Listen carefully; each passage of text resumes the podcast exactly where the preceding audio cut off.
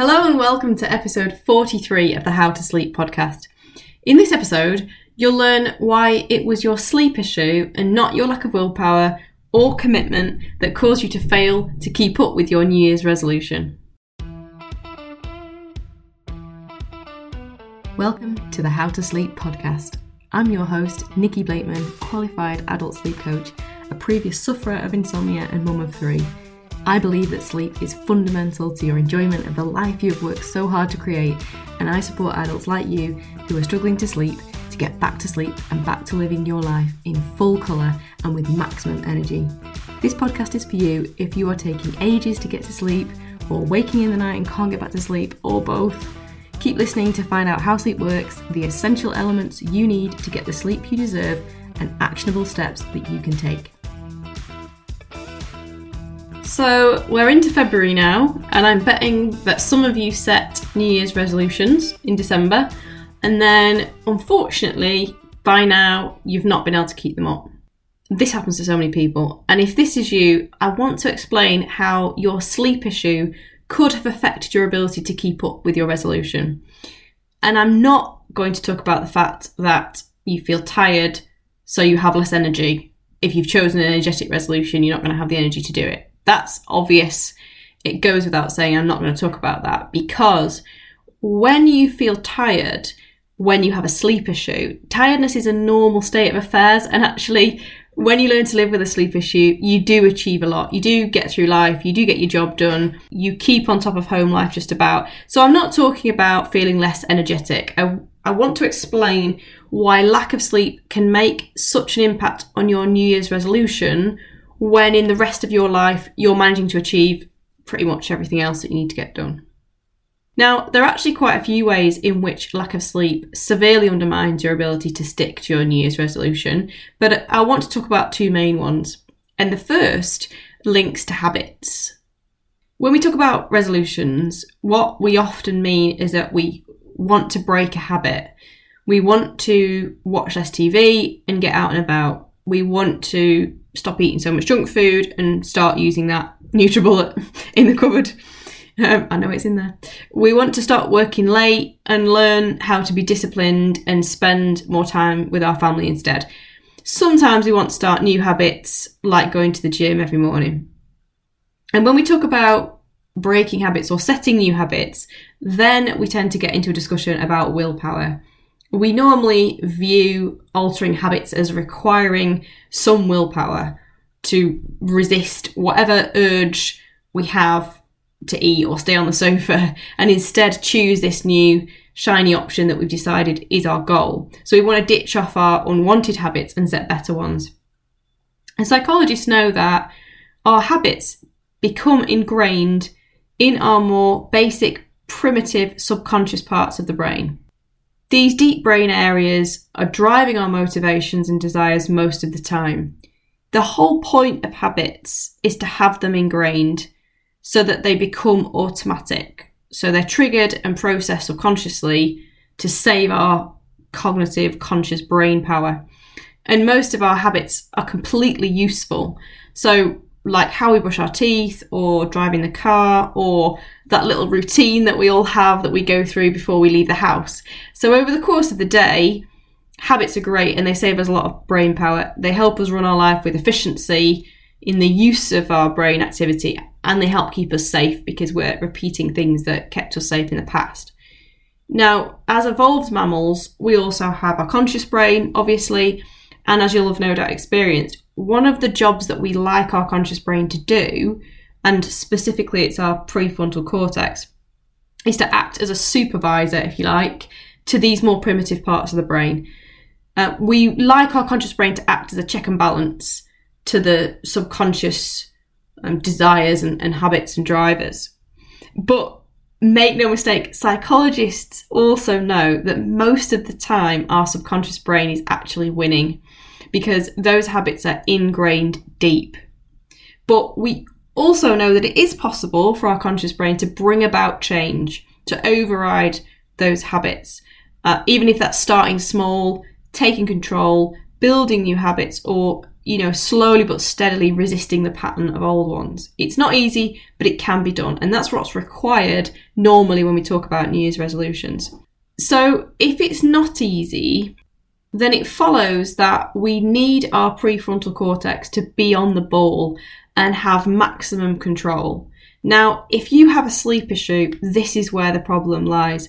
And that's because scientists discovered that when you don't get sufficient sleep, your prefrontal cortex actually stops being really effective at controlling these subconscious impulses. And that means that thoughtful judgment and controlled decision making is abandoned essentially, and these primitive motivations and desires are left loose to steer all our behaviour. And if this happens, your well reasoned argument that you formed at the time you made your resolution, so these argument you have, this rationale, this story, I'm not going to snack, I'm going to go to the gym, they don't even get played. They don't even get airtime. And instead, your old habits and cravings are just running the show. So it's not you, as in the part of you that really wants to stick to this new resolution or break your old habit and start a new one. It's not you that's not there, that's not functioning. It's not your lack of willpower. It's not as if you don't have the capacity to have willpower or that your willpower doesn't exist or that it's weaker than your friends or your colleagues, you know, those people who are still smugly sticking to their new resolution. The fact is that your brain is not able to utilize these supervisory abilities because lack of sleep is literally preventing it from functioning correctly in that moment. So it's not like they're not there, it's just that they're not connected to this uh, other part of the brain in a way that helps it to take control and this leads into the second way that lack of sleep undermines your ability to stick to New Year's resolutions. Scientists discovered that when we don't get enough sleep, our negative emotional activity increases. And this means that we can have the same set of circumstances happen to us when we have slept well and not slept well, and we view that same set of circumstances completely differently. So we're changing our emotions and then consequently our judgments and opinions based solely on whether we've had sleep or we've not had sleep. And the practical consequence for this is we can be less positive about our small wins and more pessimistic about our setbacks. And let me give you an example of how this might play out. So, if your New Year's resolution is to go to the gym more often, if you feel more negative about the situation, you might start to talk down your efforts, or you might get these thoughts of a negative body image, or you feel deflated that you're not seeing results quickly enough. Or say you skip a session, you could be more likely to have this narrative of it's hopeless, I'll never do it, I might as well give up. You know, so you've got this sort of stuff playing around in your head in a slightly more negative way. Now, the issue here is that what you also have to understand is that it's such a subtle change. You you won't actually be aware of it. There is no internal flag that goes off to help you recognize that you're feeling more negative than usual.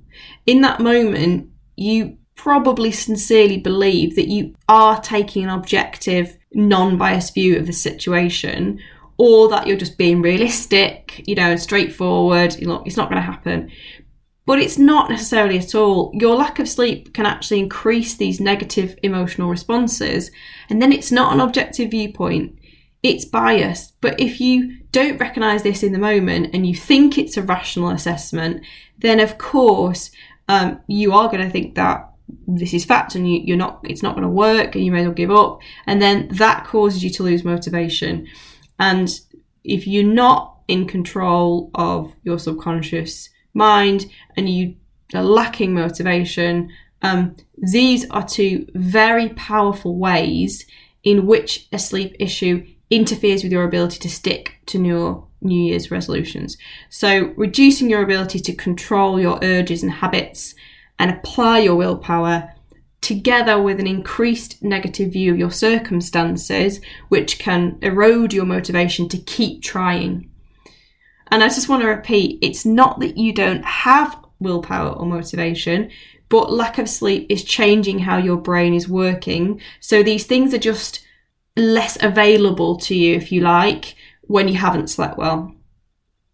So, if you've tried unsuccessfully to stick to a New Year's resolution, then your action step for this week is simply to forgive yourself. Accept that your lack of sleep is going to make it harder for you, but that there is no inherent weakness or failing of you as a person, or that you have weak willpower, or in comparison to other people, or any other things that you might have said to yourself over the past few weeks. And instead, you need to have compassion for the fact that your sleep deprived brain has absolutely done its best to retain control of your ingrained habits and urges, but that it wasn't actually starting from a fair playing field. It wasn't it was starting at a disadvantage because of your sleep issue. You want to focus on fixing your sleep issue first, and then you'll be in a much stronger position from which to stick to your resolution. All right, have a great week, and thanks for listening. Thank you for listening. I hope you found some value in today's episode. If you did, and you know others who would benefit from hearing this information as well, then please share with them. And if you would be so kind as to leave a positive review of the podcast, this will support me in my mission to spread the message of sleep as wide as possible. Thank you so much.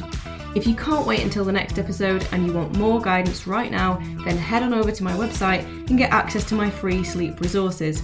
Link in the show notes or follow me on Instagram at nikki.blakeman. Wishing you a peaceful night's sleep.